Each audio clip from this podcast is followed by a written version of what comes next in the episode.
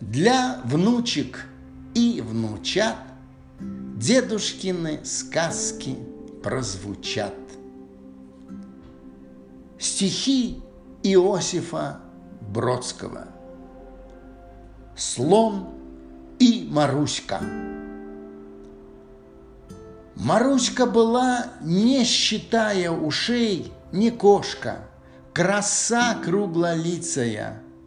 Слоны, как известно, боятся мышей, и кошка при них, как милиция. И вот у Маруськи звонит телефон, а дело уж близится к полночи. И в трубке хрипит перепуганный слон. «Здесь мышь! Умоляю о помощи!» И острые когти, поглубже вобрав, Среди снегопада и мороси, Маруська к госцирку несется стремглав, Почти на космической скорости. Вбегает и видит. Швейцар весь дрожит, слезами глаза его застятся.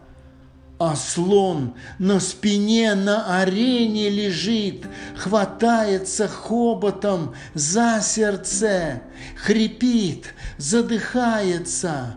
Вот он, бандит, хватай его, киска, ты смелая.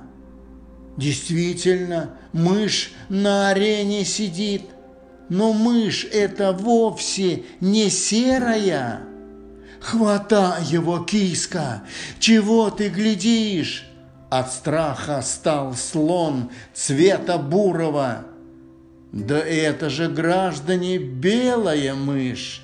Она же сотрудница Дурова. Ученая мышка, палата ума. Я месяц назад или около была на ее представлении сама и хлопала ей, а не слопала. Спасибо, тут молвит в смущении слон.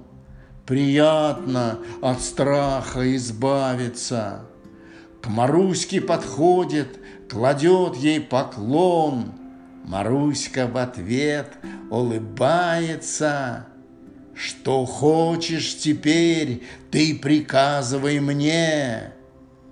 И вот, как владычица Индии, Вернулась Маруська домой на слоне. Соседки мои это видели. Прошло много времени с этого дня. Я забыл бы о нем, вероятно, но кошка Маруська живет у меня – и в цирк нас пускают бесплатно.